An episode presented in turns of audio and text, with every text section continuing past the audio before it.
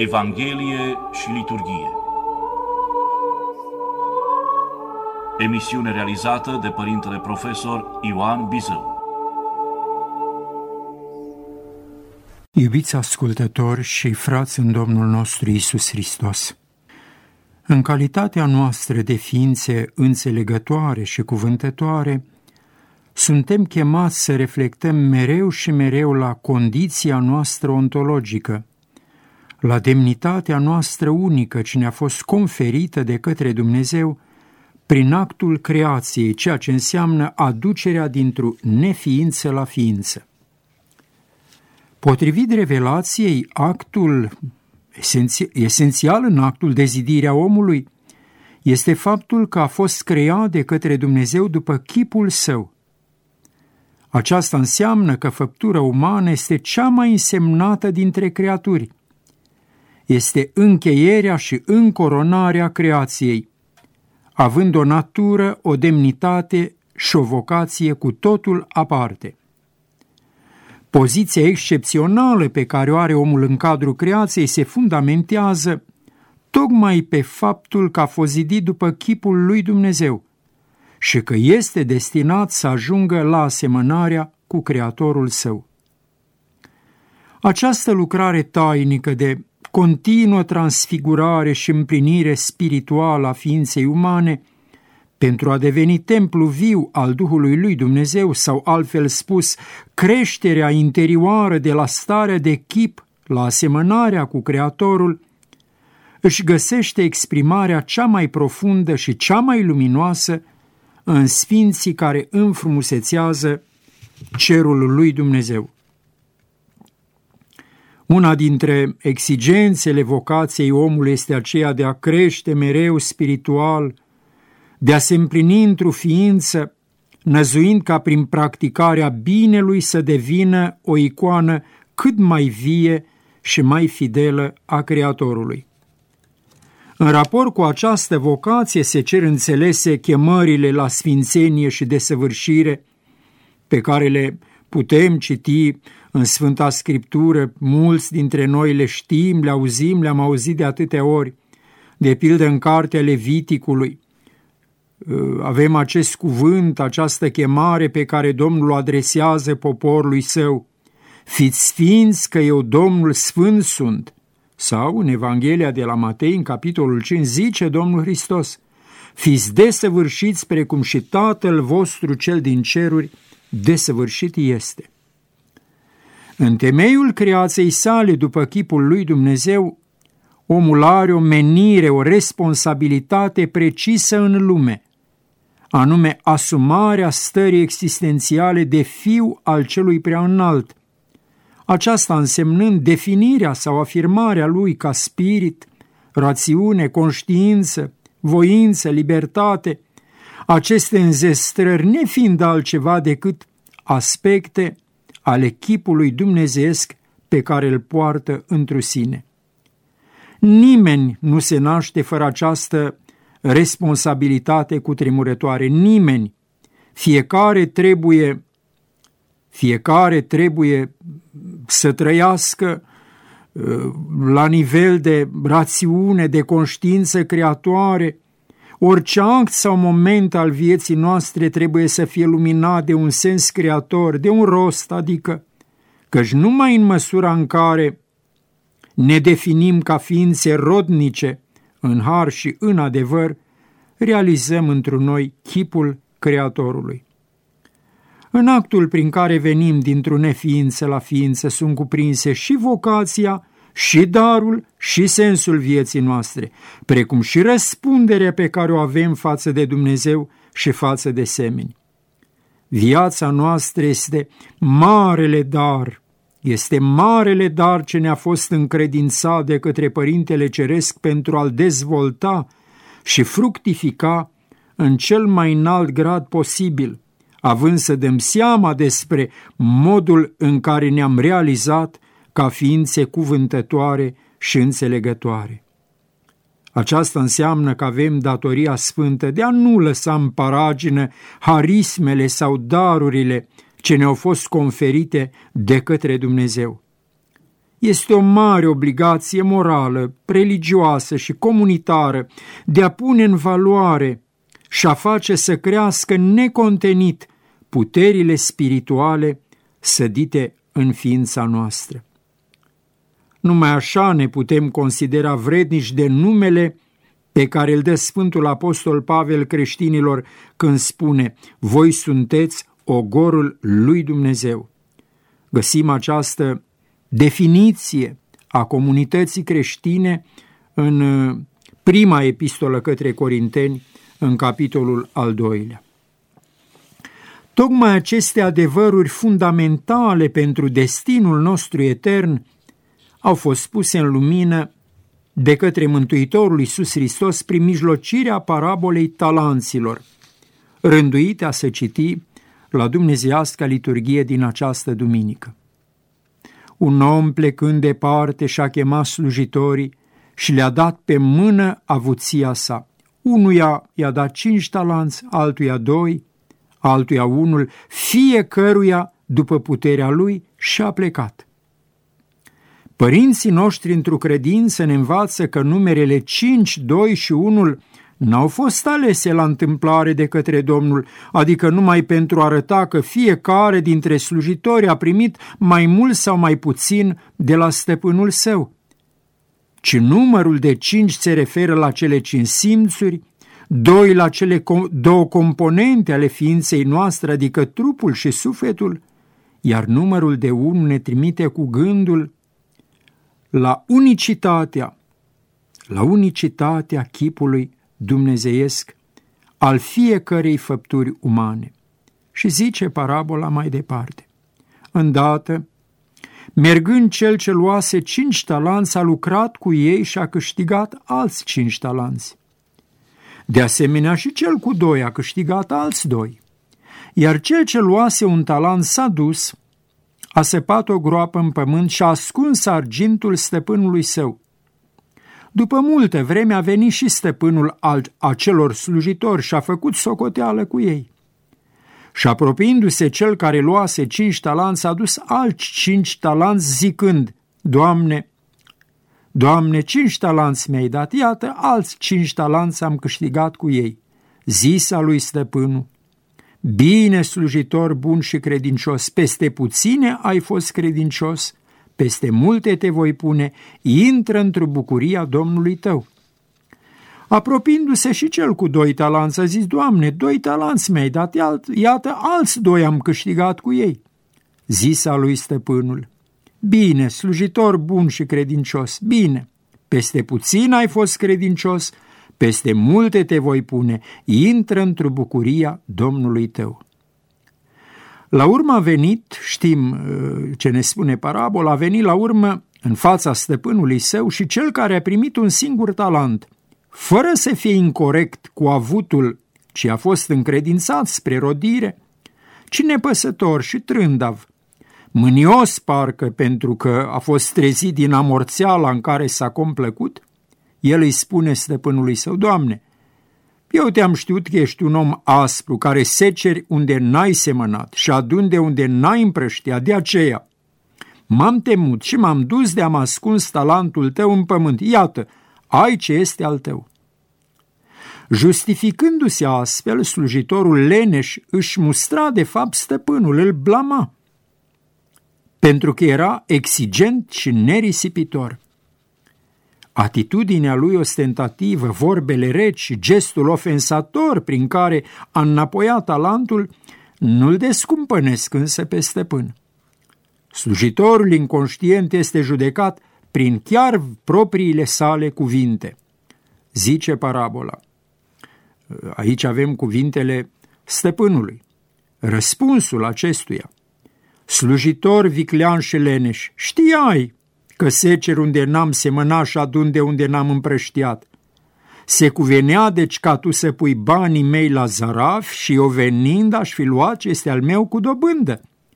Luați deci de la el talentul și dați-l celui ce are zece talanți, căci tot celui ce are îi se va da și îi va prisosi pentru că este vrednic, iar cel de la care n-are și ce are îi se va lua pentru nevrednicia și lenevia lui se înțelege. Iar pe slujitorul netrebnic aruncați-l în întunericul cel mai din afară. Acolo va fi plângerea și scrișnirea dinților. Găsim această parabolă în Evanghelia de la Matei, în capitolul 25, unde avem descrisă și judecata finală. Parabola talanților, rânduită a se citi solemn la dumnezească liturghie din această duminică, oferă fiecăruia dintre noi, fiecăruia, o învățătură esențială de viață, care își va păstra actualitatea până la judecata din urmă. În fapt, este vorba despre învățătura responsabilității pe care făptura umană o are față de darul unic al chipului lui Dumnezeu pe care îl poartă imprimat în adâncul ființei sale ca pe o pecete veșnică.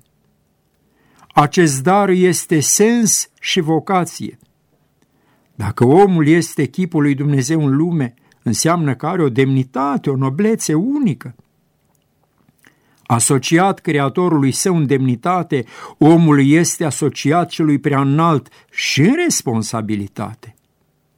Ca icoană via lui Dumnezeu, omul are un destin unic, în sensul că este chemat să devină preotul, profetul și împăratul lumii.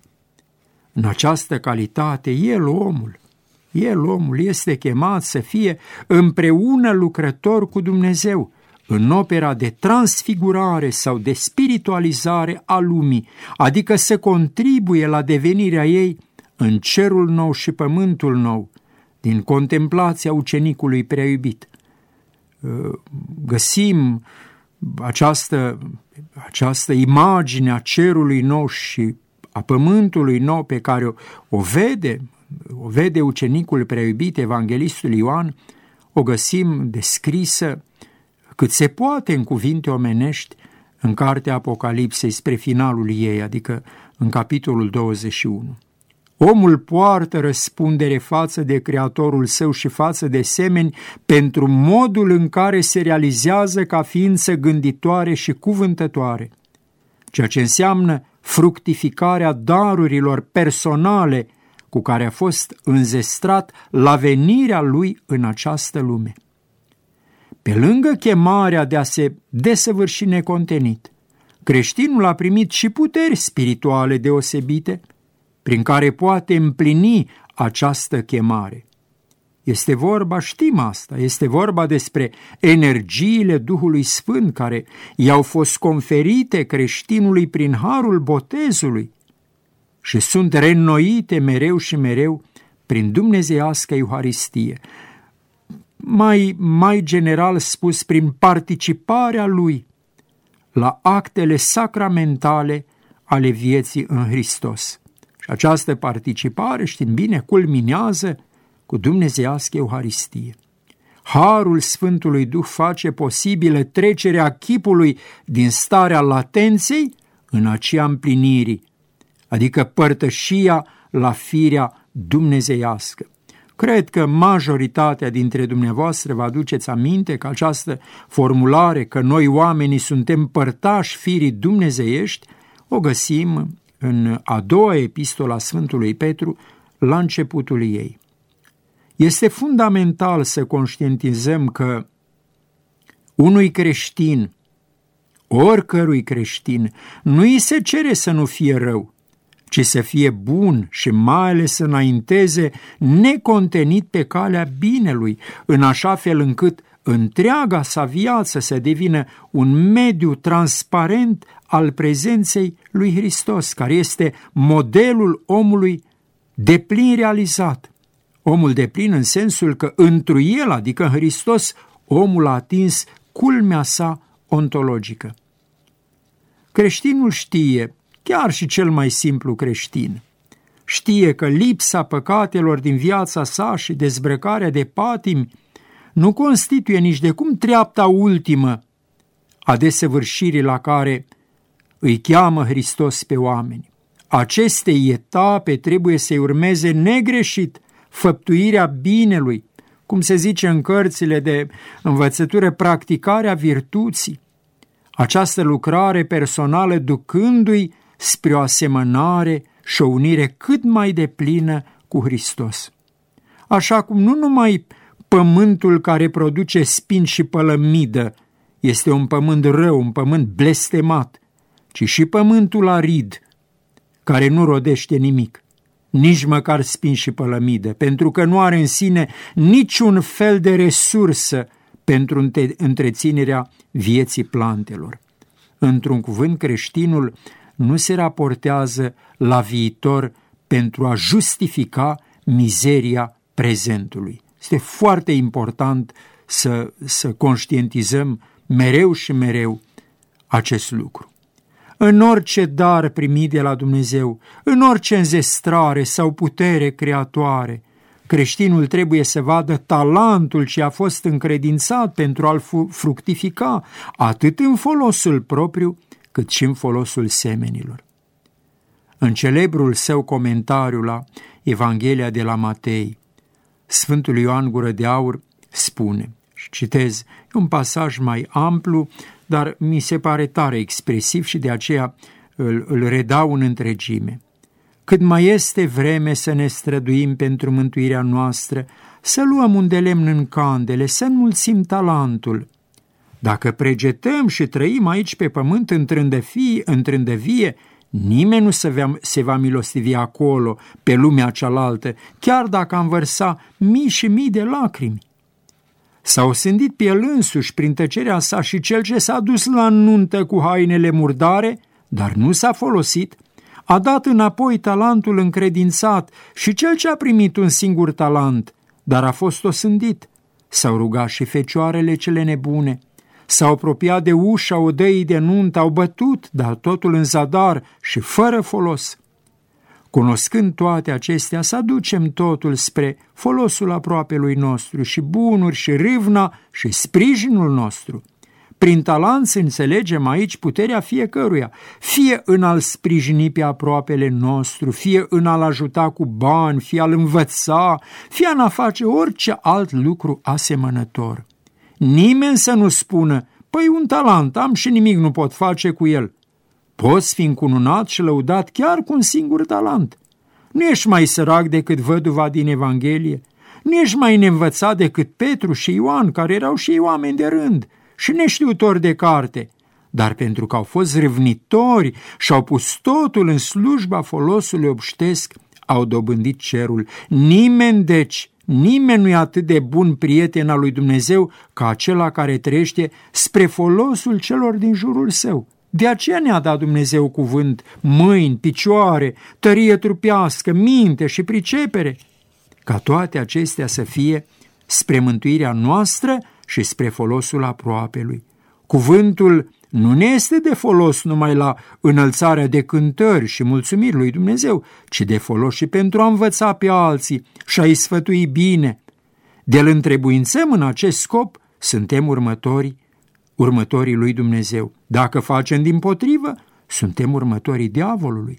Cel ce a primit de la Dumnezeu darul cuvântului și al învățăturii spre a fi de folos semenilor săi, dar nu se folosește de el, pierde darul și, din potrivă, cel care se sârguiește să fie de folos semenilor cu darul acesta, capătă și mai mult dar, după cum celălalt pierde și ce a primit. Dar paguba leneșului nu se marginește la atâta, mai este și pedepsit, fără cruțare, iar odată cu pedeapsa vine și hotărârea cea plină de învinuire. Pe sluga aceasta netrebnică, spune stăpânul, aruncați-o în întunericul cel mai din afară, acolo va fi plângerea și scrâșnirea dinților. Ziceam, am, am, v-am pus în față acest pasaj mai larg din celebrele omilii la Evanghelia de la Matei, ale Sfântului Ioan Gură de Aur, pentru că l-am găsit expresiv uh, modul în care aplică parabola talanților la viața de fiecare zi. Așadar, cine își îngroapă talentul, adică cine, lasă nelu- cine își lasă nelucrare darurile ce au fost încredințate, multe puține, ce au fost încredințate de către Creatorul, se face vinovat de o gravă și neiertată vină, păgubindu-se atât pe sine cât și comunitatea căreia îi aparține. Căci fiecare talent, adică fiecare putere spirituală sau înclinație creatoare, dezvoltată și fructificată cât mai bine cu putință, pe lângă faptul că ajută la transfigurarea și înnobilarea vieții în general, devine și mediu de întâlnire cu Dumnezeu. Aceasta în sensul că darurile celui prea înalt sunt asemenea credinței. Și acum un fragment din definiția pe care o găsim în Epistola către evrei, la începutul capitolului 11, definiția credinței, zice Epistola, că este încredințarea celor nedăjduite, dovedirea lucrurilor celor nevăzute. În mod special, în mod cu totul special, suntem responsabili față de harul Dumnezeu primit la botez, prin care ne-am îmbrăcat în Hristos și prin care devenim părtași la jertfa și la învierea Lui. În calitate de creștini trebuie să fim pătrunși în toată ființa noastră de cutremurătoarea responsabilitate pe care o avem ca împreună lucrători cu Hristos la propria noastră desăvârșire. Formularea aceasta împreună lucrători cu Hristos, împreună lucrători cu Dumnezeu, o găsim în prima epistolă către Corinteni, în capitolul al treilea. Adică trebuie să luăm seama la noi înșine pentru a nu primi în zadar Harul lui Dumnezeu. Această formulare a nu primi în zadar Harul lui Dumnezeu o găsim în a doua epistolă către Corinteni. De aici porunca Sfântului Apostol Pavel, cu frică și cu cutremur lucrați mântuirea voastră. Găsim această poruncă în epistola către Filipeni, în capitolul al doilea. Potrivit învățăturii noastre de credință, fundamental în om, fundamental în om este binele. Tot ceea ce avem de făcut pe parcursul vieții noastre în această lume este să fructificăm cât mai bine cu putință talentul vieții. Aceasta înseamnă a fi într-o continuă stare de creștere sau împlinire spirituală, stare pe care Sfântul Apostol Pavel o numește când scrie filipenilor, alergarea la țintă, la răsplata dumnezeștii chemări de sus întru Hristos Isus. Numai atunci când avem conștiința vocației pentru care am fost creați, putem spera că răul din lume se va împuțina, iar binele se va mulți. Altfel, nu avem cum spera la așa ceva. Numai așa putem ajunge la unitatea credinței și a cunoașterii Fiului lui Dumnezeu, la starea bărbatului desăvârșit, la vârsta de plinătăți, la măsura vârstei de plinătății lui Hristos. Iată am venit cu o nouă formulare celebră a Sfântului Apostol Pavel din epistola către Efeseni de această dată din capitolul 4. Și acum un cuvânt de la Sfântul Ioan Gură de Aur. Pe dânsul l-am, l-am uh, amintit și mai devreme cu pasajul din, de unde am zis, din uh, comentariul la Evanghelia de la Matei, de data aceasta, din prima omilie la Serafim, zice dânsul, Ceea ce-i cerut de către Dumnezeu și de către oameni nu este să dai puțin sau mult, ci să nu dai mai puțin decât poți da. Asta putem reține, că e frumos și puternic, profund. Ceea ce-i cerut de către Dumnezeu și de către oameni nu este să dai puțin sau mult, ci să nu dai mai puțin decât poți da, adică mai puțin decât ai în zestrare. De aici faptul că morala creștină așează lenea, trândăvia, inactivitatea, lâncezeala între cele șapte păcate capitale. Închei meditația cu acest îndemn al Sfântului Apostol Pavel, pe care îl auzim în pericopa apostolului Duminice de astăzi. Zice Sfântul Pavel, este vorba despre a doua epistolă către Corinteni, la începutul capitolului 6 și ziceam, ă, constituie apostolul Duminicii de astăzi, duminica în care este rânduit să se citească solemn la liturghie parabola talanților. Fiind dar împreună lucrători cu Hristos, vă îndemnăm să nu primiți în zadar harul lui Dumnezeu. Să ne ajute, să ne ocrotească pe toți, cu mila, cu îndurările, și cu iubirea sa de oameni. Amin.